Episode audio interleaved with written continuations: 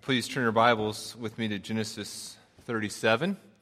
Genesis 37, as we continue to make our way through the book of Genesis, we kind of enter the last section as we look at some stories that are dealing with Joseph and some related things. And I hope you're having a wonderful 4th of July weekend and excited about uh, tomorrow. And maybe some of you having the opportunity to have a little bit of time off. And so I hope that goes well and, and it's a joyous uh, weekend for you.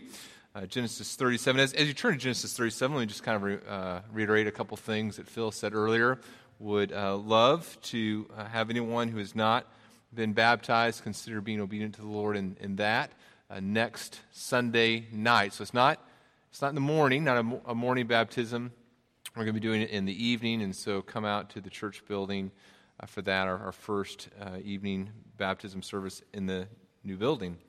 And then also for those of you who are, are wanting to find out more about Bethany and, and think about uh, maybe God calling you to, to fellowship here and membership, encourage you to come out Saturday and see the information in the, the weekly about that for our membership uh, class and, and also just to find out more about Bethany at Bethany 101.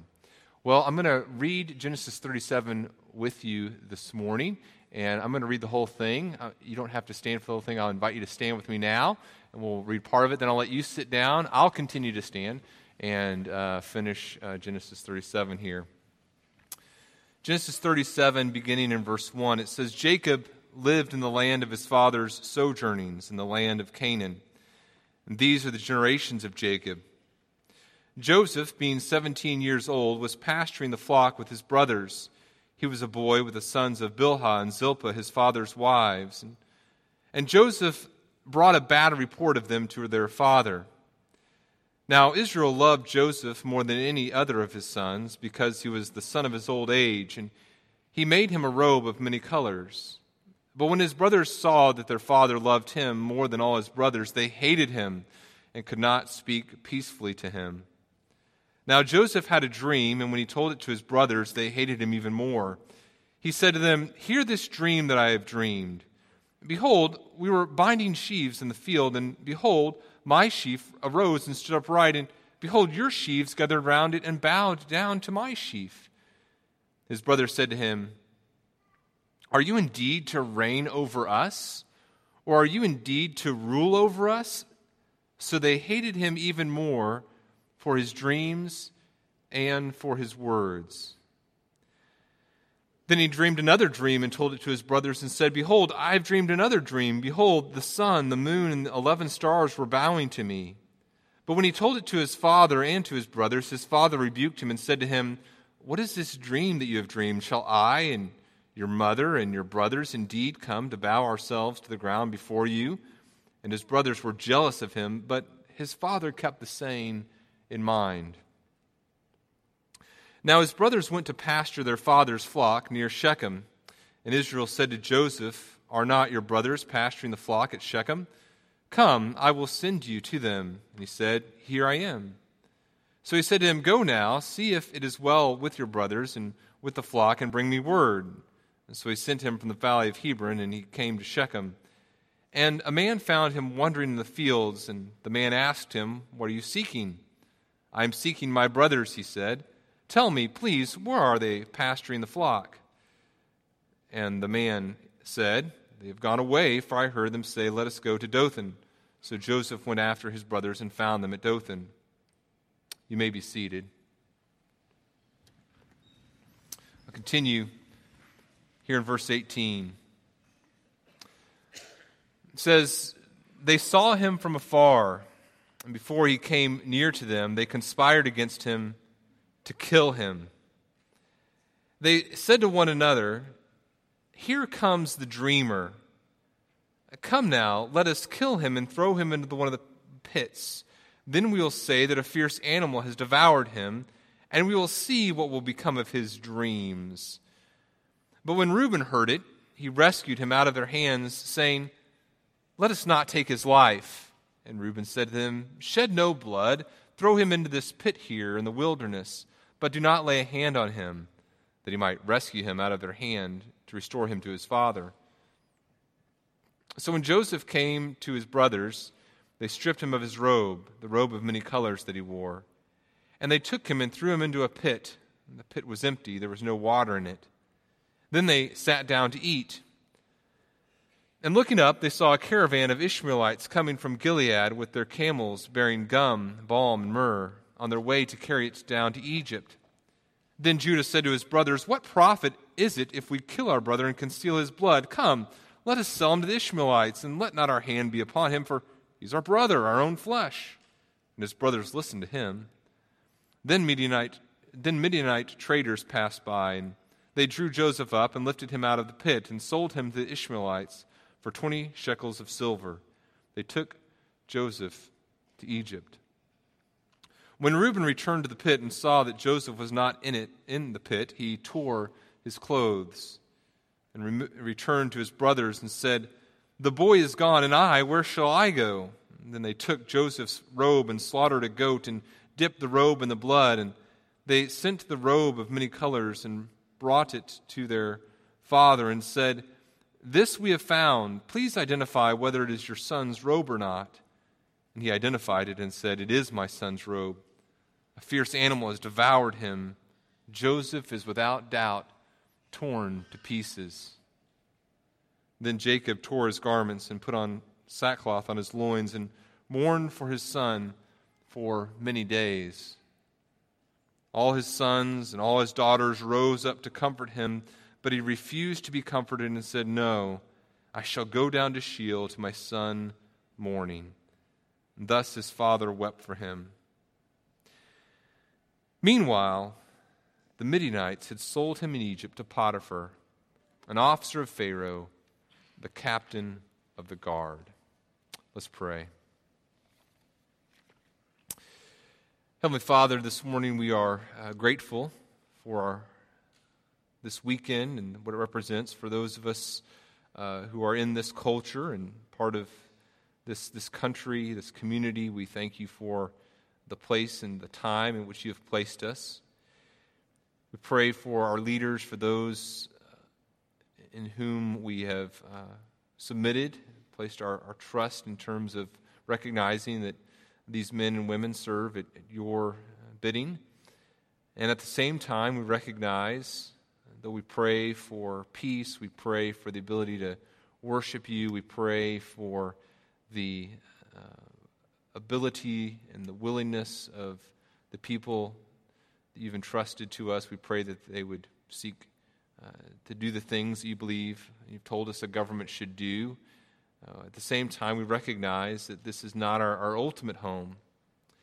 And Father, we agree with your word in Hebrews 11, where you've told us that the people of old died in faith, not having received the things promised. But having seen them and greeted them from afar, and having acknowledged that they were strangers and exiles on the earth, for people who speak thus make it clear that they are seeking a homeland. If they had been thinking of that land from which they had gone out, they would have had no opportunity to return. But as it is, they desire a, better country, that is, a heavenly one. Therefore, God is not ashamed to be called their God for he has prepared for them a city. And Father, again, we confess those words to be true and look forward to our, our home in you through faith in our Son, in your Son, Jesus Christ. And in his name we pray. Amen. A few days ago, I was reading an article, and the article was about different characters in, in movies. And the article talked about a a scene at the beginning of a movie by the director Wes Anderson. It was just kind of this, this two or three minute scene that it talked about. And so I went on YouTube and, and watched this two or three minute scene. And the scene begins with, with Bill Murray. And he is in the back of a taxi cab. And the taxi cab is just careening through the streets of this city that looks like it's in, in India. And, and the, the, the, the taxi cab is, is rushing through the streets. And Bill Murray's in the back of the taxi cab and he keeps looking at his watch, and the, the taxi cab driver keeps looking at his watch, and there are pedestrians kind of jumping out of the way, and they're weaving through the streets, and the you know, bicycles are having to get out of the way. And then the next scene, the taxi cab comes to this, this screeching stall, uh, this screeching stop in front of a train station. And Bill Murray jumps out of the taxi cab with two suitcases and begins to run through this train station as only Bill Murray can run. And he begins to, to run through this train station and he's weaving his way around these people and he comes to a ticket counter and he's shouting, That's my train, that's my train. And then the next scene has him running with his suitcases toward this train as the train begins to, to pull out of the station. And it seems like maybe he's going to catch it, and then well, maybe he's not. And the train seems like it's starting to get a little bit further and further away. And then they, they have this shot, and it's Bill Murray from the side running as hard as he can. And then into the, the shot comes another runner. And this other runner looks at Bill Murray, and Bill Murray looks at him, and then this other runner keeps on going, and he makes it onto the train. And then this, this last shot of the introduction of the movie is this this shot of the train pulling away, looking back at Bill Murray as he fades into the distance. And then my understanding is that, that Bill Murray and this character that consumed the first two or three minutes of the movie never comes back again. he was just setting up this, this other character. And the movie's really about this, this other person. What does that have to do with Joseph? Genesis 37 through the end of the book of Genesis is, is really, uh, a lot of it is dominated by Joseph.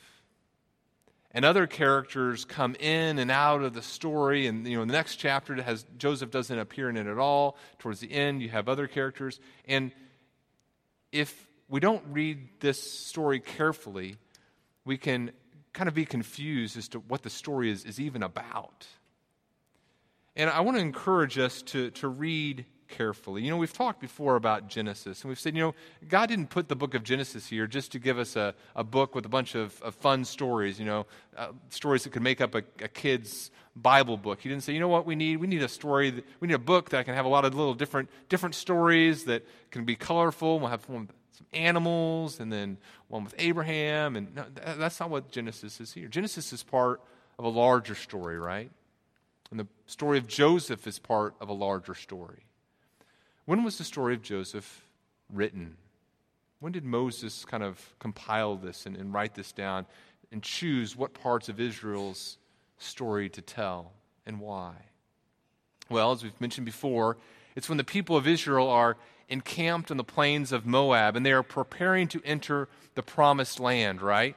And Moses writes these things down for the people as they get ready to go in the promised land so that they will, will know who God is, and they will understand his redemption. They will be prepared for a new covenant, and they will look for this, this promised seed, this new Redeemer. In fact, Moses says this in Deuteronomy 18. He says, The Lord your God will raise up for you a prophet like me from among you, from your brothers. It is to him you shall listen. And he's, he's pointing the people of Israel to this future prophet, to who? To Jesus as we look at the story of Joseph, and we'll talk more about this as we go through it this week and the coming six weeks or so, through the end of the book of Genesis, we're going to see that the story of Joseph is a picture of God's redemption of his people. The story of Joseph is a picture of God's redemption of his people. The people in, in Moses' day needed to understand some things about God as Redeemer God, to help them in their worship of Him, to help them look forward to a future Redeemer, for them to have trust in God that He would provide this Redeemer, and for them to walk in obedience. And so Joseph is a picture for the people of Israel. And he's a picture for, for you and I as well. We'll talk more about this as we continue to go this morning. But Joseph and the story of God's redemption deliverance through Joseph helps us in understanding some things about our story of redemption. Because the story of Joseph is not just a story about Joseph, it's, it's even larger than that, a story about the people of Israel. And it's not just a story about the people of Israel, larger than that, it's a story about God, right? And about God's redemption, about God's deliverance, and how you and I are to respond to this Redeemer whom God provides. Your understanding, this is very important. Your understanding of your story of redemption has profound impact on your relationship with God. If you believe the story of, of your redemption is ultimately kind of a story about you, it's going to affect how you worship God. But if you believe that the story of your redemption is a story about God and His grace and His mercy and His kindness and His amazing, steadfast love, it's going to affect how you worship. It's going to cause you to love God more. It's going to cause you to worship Him more deeply. And it's going to cause you, as you receive the, the redemption that He offers in His Son Jesus, it's going to cause you to be able to, to produce the fruits of redemption in your life. And as we talk about this story, that's kind of what I hope we get at. I hope that for those of you who may not have received God's redemption in His Son Jesus, would be convicted of your need to do so. And, and those of us who have, who have placed our faith in Jesus Christ, would understand okay, this is what that means. This is what it means to place my faith in Jesus Christ. And this is what the fruit of redemption in my life looks like. This is how I live consistently with the redemption that God has provided. Here's how and why I walk by obedience, by obedient faith in my Redeemer. So, let's first of all talk about this in the story. God provides Redeemer. Look at the text there, Genesis, uh, Genesis 37, verses 1 and 2. It tells us we're talking about Jacob, and then verse 2 it says these are the generations of Jacob. Now, why is that significant that Moses puts the story of Joseph within the context of Jacob? Remember that word generations is a word we've encountered throughout the book of Genesis. We encountered it in Genesis 2. These are the generations of the heaven and earth when God created them. And then over and over again throughout Genesis, you see these are the generations. These are the generations of, of Isaac. These are the generations of Esau. And now we're seeing these are the generations of Jacob. And the story of Jacob is the story under which the story of Joseph occurs. And I think what Moses is telling us is hey, this story of Joseph is not ultimately about just this really nice kid who, who, who makes it good. Uh, this is a story about God's continued covenant promise and his continued covenant faithfulness to the people that are Abraham's descendants. The story of Joseph is about Jacob and it's about God's promises to Isaac and to Abraham. And then he says this in verse 2. He mentions Joseph. Goes right in, these are generations of, jo- of Jacob. And then he says, Joseph was 17 years old was pasturing the flock with his brothers. He was a boy. And then he says that he was with the sons of Bilhah and Zilpah, his father's wives, and Genesis 35 referred to them as, as concubines. These are the maidservants of Rachel and Leah. And then it says in the end of verse 2, it says, And Joseph brought a bad report of them, that's of his brothers, to his fathers. Now, how you interpret the, the end of verse 2 and, and how you interpret a couple things that are about to happen in the story of Joseph here in Genesis 37 really shape, I think, how you view the rest of the story of Joseph. And some people have looked here at verse 2 and they said, well, Joseph is kind of a tattletale, right? And they've looked at the story of uh, in the rest of Genesis 37 where it says that he that he tells these dreams to his brothers. And some people have come to the conclusion that, that Joseph was kind of a little bit of this, this arrogant, you know, goody two shoes, kind of like to, to have his, his dad's favor, and they, they've interpreted Joseph kind of as, as a kid who needed to grow. So, for example, whenever they come to verse 6, kind of the tone that they hear Joseph using is not, hey, uh, I'd like to tell you this dream. It's more, I would like to tell you this dream that I had. And then it's kind of this, this arrogant, not a very, not a very pleasant person. Now, that's not how I read Joseph here.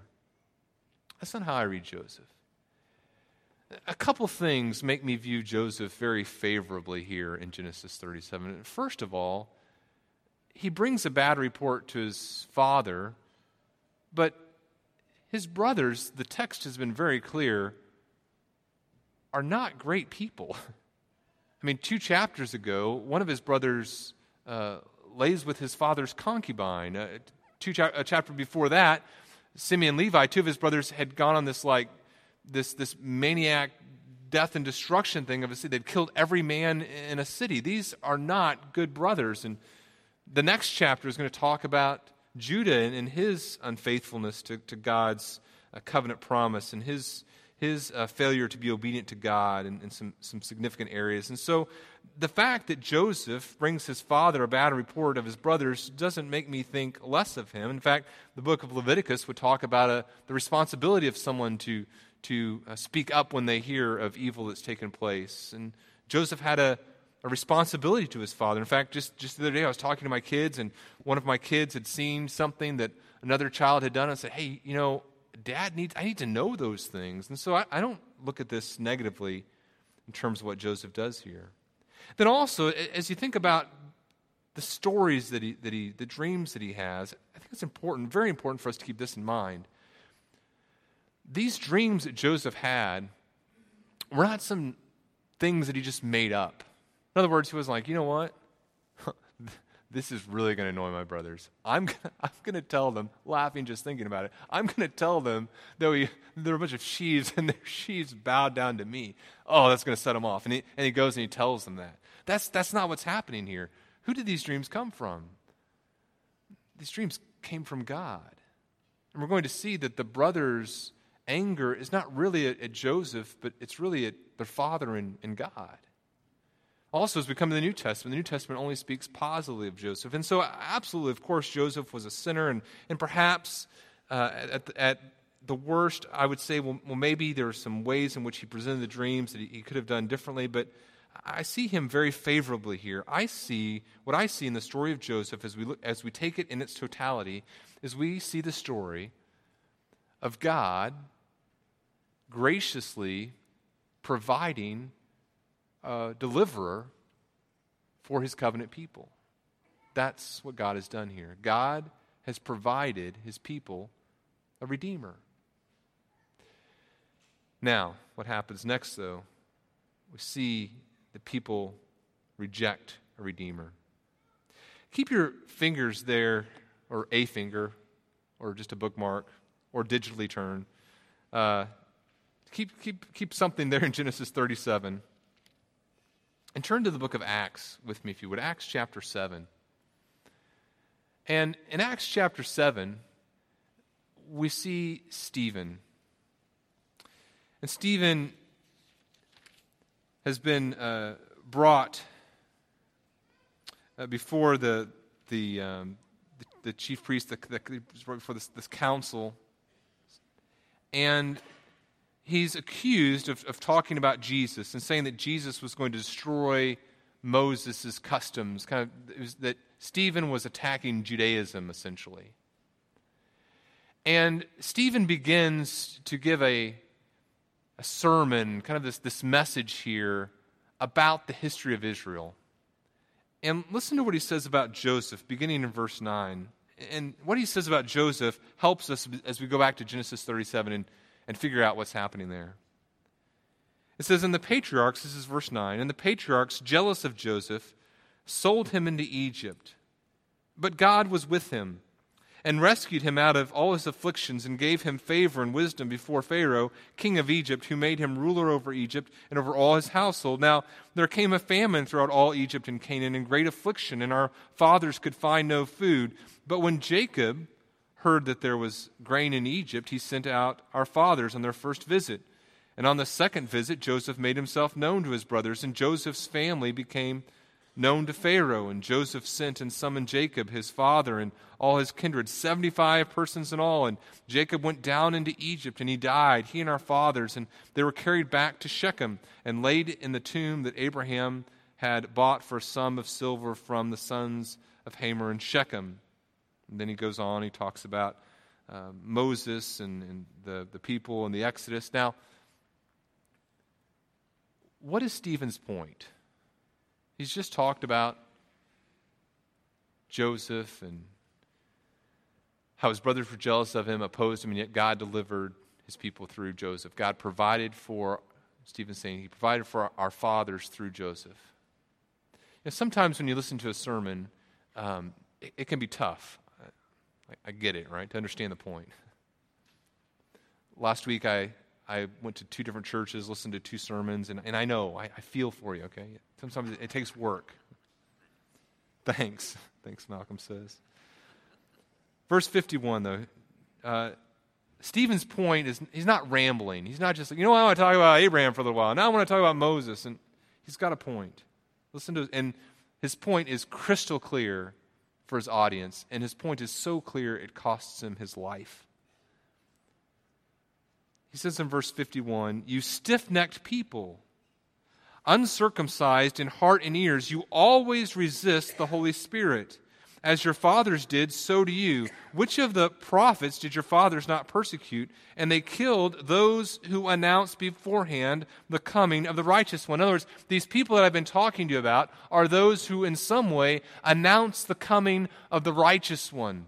The, the prophets and, and these other people are a picture pointing to the person of Jesus. And at every step of the way, you're not with those who are affirming God's revelation of, of redemption. You are with those who are constantly opposing it, be, beginning with Joseph's brothers. That's who you are. And he says, you're, uh, it says, and they killed those who announced beforehand the coming of the righteous one, whom you have now betrayed and murdered. You who received the law as delivered by angels and did not keep it. In other words, as we think about Joseph, in light of what Stephen is telling us, Joseph and his story is a picture of God's redemption. It's, it's somehow a, a picture of this coming holy, righteous one. And Joseph's brothers are doing what Israel has, has always struggled with and what you and I struggle with as, as well. Joseph's brothers in Genesis 37 are rejecting the Redeemer, they're rejecting God's deliverance. And, and what I want to do is, is talk with you about kind of five things here for us to think about as we think about this reality of, of people who reject a Redeemer. And some people reject a Redeemer just outright. You know, some of us just say, you know what, I'm, I'm going to have nothing to do with Jesus. I'm going to reject the redemption that God offers us. And yet, I'm guessing that's not where most of us are, although it's important for us to think about that reality as well this morning. But some of us, some of us wouldn't reject the Redeemer, and yet there are ways in which we reject the fruit of redemption being manifested in our lives.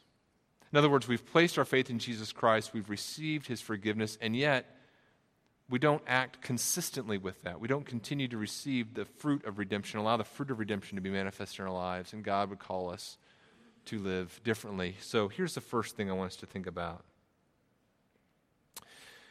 So think about what's happening here in Genesis 37. Number one, people sometimes reject God's redemption because they are bitter towards other sinners.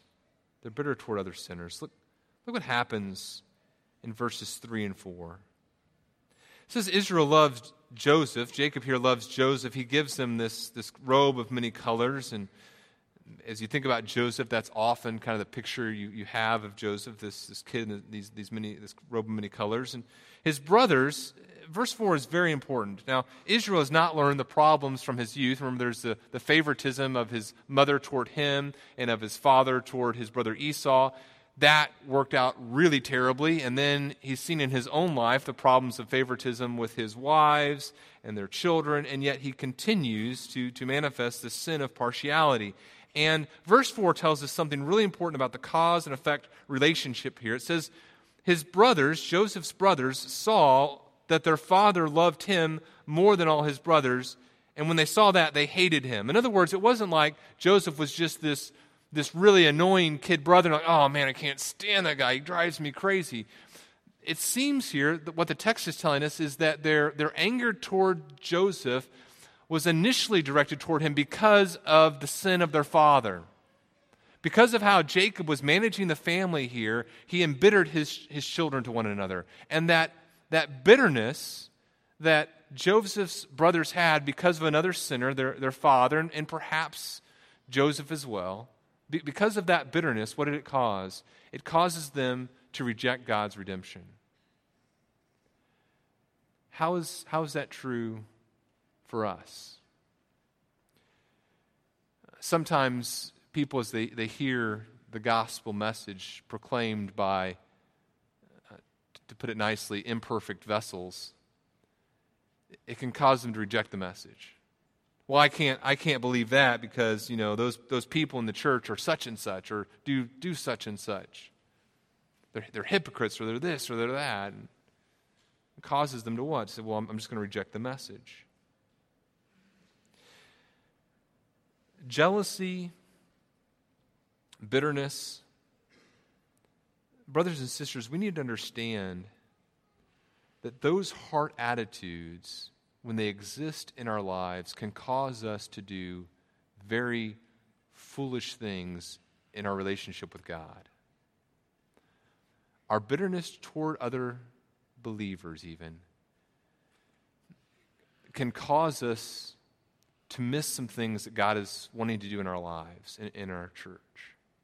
Proverbs 14:30 says, "A tranquil heart gives life to the flesh, but envy makes the bones rot."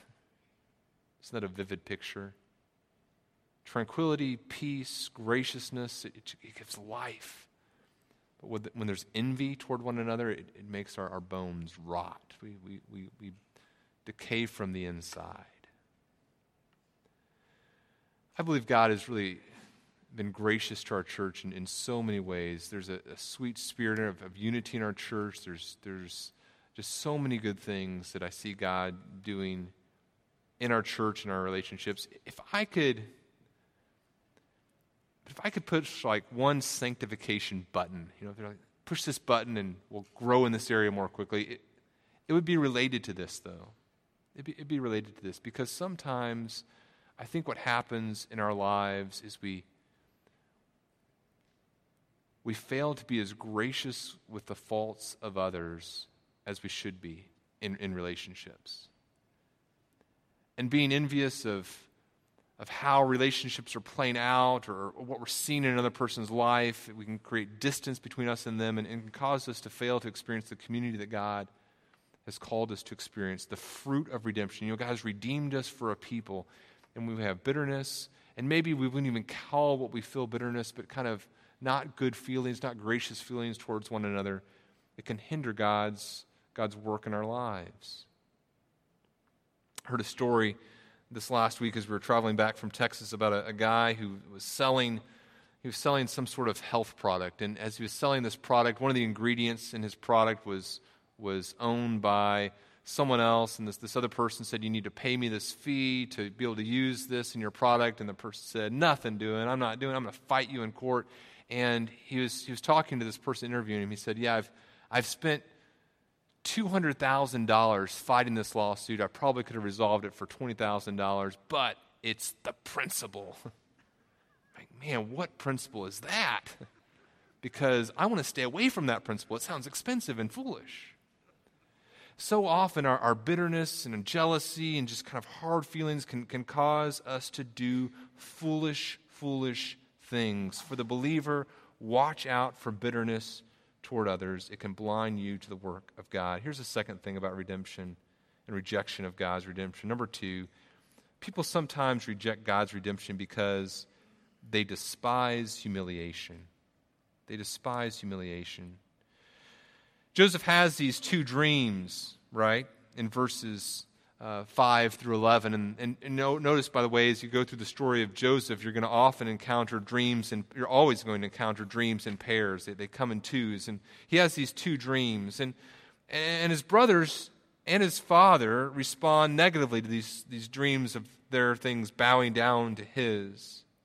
In fact, what's interesting is this hatred and rejection of Joseph began with the brothers being upset at how Jacob was treating Joseph, but, but now it escalates. And, and why does it escalate? The text is very clear. Look at verse 8, kind of the last half of verse 8. It says, as he tells his brother this first dream, it says they hated him even more. Why? Two things for his dreams and for his words. The, the content of their, of their hatred toward him is this this hatred toward this, these dreams and words. By the way, as we've already said, these are not Joseph's dreams and Joseph's words, these are God's words and dreams that he's given Joseph.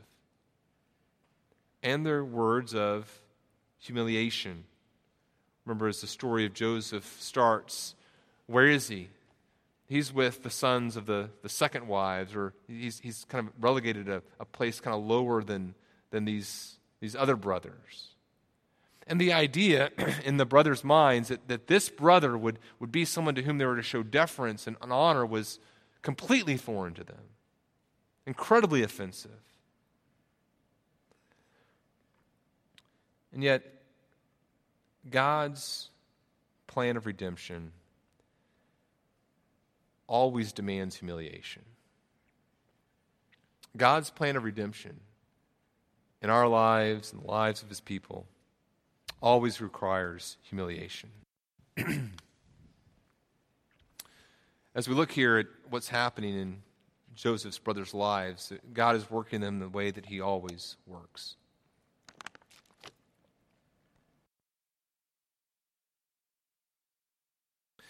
In fact, think of what James would say in, James chapter 4. Says, God opposes the proud, but gives grace to the humble. Submit yourselves, therefore, to God. Resist the devil, and he will flee from you. Draw near to God, and he will draw near to you. How can you draw near to God? It begins with humiliation. You cannot receive a Savior until you recognize your need for a Savior. Be wretched and mourn and weep, James would write. Let your laughter return to mourning and your joy to gloom. Humble yourselves before the Lord, and he will exalt you. I can remember um, I was reading a, an article from Psychology Today, and they were talking about people who were born between 1970 and 1990, and, and maybe even some before that. Talked about how children who were born during those years grew up in the age of self esteem, and I was born in those years, and I can certainly remember in, in classes being told about how wonderful and, and how, how special I was and how special each of us were. And I remember one time, like a, a coach had us all you know, turn off the lights and close our eyes and think wonderful thoughts about ourselves. And, you know, it just, it was, it, I remember the time thinking, man, this is ridiculous. But um, it, it's, this, this article in Psychology Today was, was talking about that time period and from you know, Disney to posters to classes in school, all these things that, that push self esteem. And this article keeps talking about a, an author who's written a book recently. It says that this author in this book shows us that high confidence, the book is called Confidence. The book Confidence shows us that high confidence makes us less likable, less employable, and less successful in the long run. It shows that the benefits of low confidence are that we, we know uh, how to how to do work well. It helps us improve our social skills and feel better emotionally and physically and much more. It also talks about experimental studies that begin to show the negative effects of high self esteem. These studies showed that people with high self esteem pose a greater threat to themselves and others than people with low self esteem. And that makes sense, of course, right? Humiliation, being humiliated in, in a theological sense here as we think about ourselves in comparison with God and His, His promise of deliverance. Humiliation means acknowledging that I am deeply wrong, that I'm deeply wrong about myself, that my plans for my own life are flawed, that I need a Savior. If you've never come to the point in life where you've acknowledged that and your life is marked by arrogance, by self righteousness, there's a good chance you've rejected God's plan of redemption. Here's the third thing God's people, or people, sometimes reject God's redemption by opposing the message. And these, these are kind of overlapping here. They've, the brothers have opposed uh, the message because of their pride, and yet also we see the message itself is opposed. Look, here at verses 12 through 20. Again, there's some, some overlap here, but uh, Joseph goes on this long journey for his brothers, and he finds them. And as they see him, uh, listen to what they say in verse 20. They say, Come now, let us kill him, which seems an extreme reaction, right? And throw him into one of the pits. And we will say that a fierce animal has devoured him, and we will see, and this is, this is the part I want you to focus on here in verse 20 we will see what will become of his dreams. Now, these brothers don't want humiliation. And these dreams that Joseph has shared with them require humiliation. And again, these dreams aren't just something that Joseph came up with, said, you know what, I really want to stick it to my brothers. I really think I'm way better than them, so I'm going to tell them these dreams about these sheaves and their sheaves bowing to mine. I'm going to tell them about these stars bowing to me and the, the sun and the moon. These come from God. And so, what I want you to see is that the brothers are not just saying, we don't like what Joseph is saying. The brothers are declaring what God has said, we deny. God has said that this is the future, and we've said, no, we disagree. What God has said about the means by which we're going to be delivered, we disagree with that, and we're going to oppose that. God says this, we say, no, that, not that. You, you say that there's this plan for us to bow down to Redeemer, uh, bow down to our brother. We're going to kill this guy, and, and then we'll see how that works out.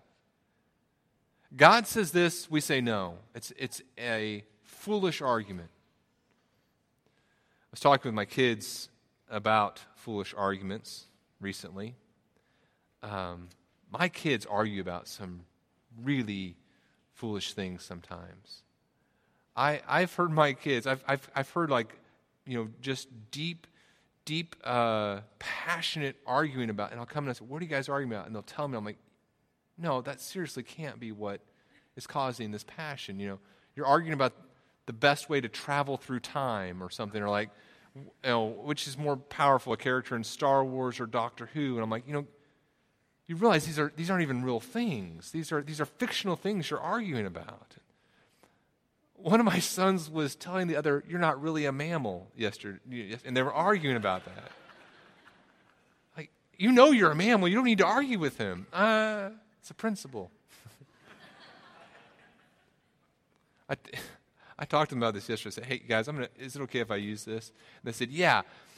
Tell the, tell the church about how so and so won't turn off their light at night. Yeah, tell the church about. No, no, guys, I'm not. This isn't to get the church on your side in an argument. This is talking about how foolish your arguments are. We do it though, right? We, we do it with God. We argue. It's foolish. God says, You're a sinner. We say, mm, I don't think so. Or he says, This is what sin is. And we say, ah, Yeah, I, I disagree. God, as he talks about redemption, talks about the extent of our sin. Mm, I don't think I'm that sinful. He talks about the consequences of our sin. No, I don't believe in hell. He talks about who Jesus Christ is. I don't believe he was really God. I don't believe he was fully man. We argue and we argue and we argue. I don't think I really have to make him Lord of my life. I don't think the, the consequences of, of sin are what, in rejecting Jesus, are what you say. I don't think that I'm totally needing to, to, to submit to his lordship. We argue and we argue and we argue, and our arguing with God and his word is us saying, You've said this, I say, I don't think so. We oppose the message. Not only do unbelievers oppose the message of God's redemption, but we as believers are sometimes in danger of opposing God's message as we argue with him in his word, and we don't receive the full benefits and the fruit of redemption in life as we were called to. How much better to respond as the psalmist does in Psalm 119. Psalm 119, verse 5. Read, read just a couple verses from Psalm 119. Oh, that my ways may be steadfast in keeping your statutes. Verse 7 I will praise you with an upright heart when I learn your righteous rules. Verse 10 With my whole heart I seek you. Let me not wander from your commandments. Verse 18, open my eyes that I may behold wondrous things out of your law. In other words, I, I want to come to your law and I want to, want to see and I want to see these, these wonderful things, these beautiful things. That's why I need you to open my eyes so I can see them. Verse 20, my soul is consumed with longing for your rules at all times. Verse 24, your testimonies are my delight. They are my counselors. How much better to respond that way to God's word, right? Over and over again. I want to know it. I want to live by it. I want to see the beauty. I want my life to be conformed to it, how much wiser is that? Fourth thing to think about people sometimes reject God's redemption by, by opposing the Redeemer. By opposing the Redeemer. We've seen this already. Verse 18, they, they, said they were going to kill him. But here in verses 21 through 35, we see a variety of ways in which Joseph is opposed. Here's this redemption that God, this deliverer that God has, has provided for his people, and now there are a variety of ways in which, and for, and for perhaps some different reasons, that he's opposed. Reuben, all the brothers, let's, let's kill this guy. And then Reuben thinks, hey, let's, let's think about this a little bit, guys. Reuben, Reuben would, would say to his brothers, hey, let, us not shed blood, let's throw him into this pit. Reuben's motivation, I think, here is to restore him to his father so that he can be restored to his father's good graces. In Genesis 35, we see that things are not good with, with Reuben and his, his father, with, with Jacob. Judah. Judah decides to profit off his opposition to his brother. Let's, let's sell him into slavery. He's our brother. What were we thinking? Let's not kill the guy. The same is true in our culture, right? The story of Joseph is a picture of the redemption that God provides his people. It's a picture, ultimately, as Stephen told us, of the holy and righteous one, our ultimate Redeemer. And there are a variety of ways, stated in a variety of ways, that we oppose Jesus and his redemption. It's interesting to think about, too. As we encounter opposition in our culture, it's important that opposition to you and to me in our culture is ultimately not opposition to you and me because we're annoying people, or we're ungracious, or we're selfish, or we're hateful or spiteful. But wouldn't it be a beautiful thing if, if opposition to us was always ultimately about opposition to our Lord Jesus Christ? John chapter 15, Jesus would say to his disciples, If the world hates you, know that it has hated me before it hated you.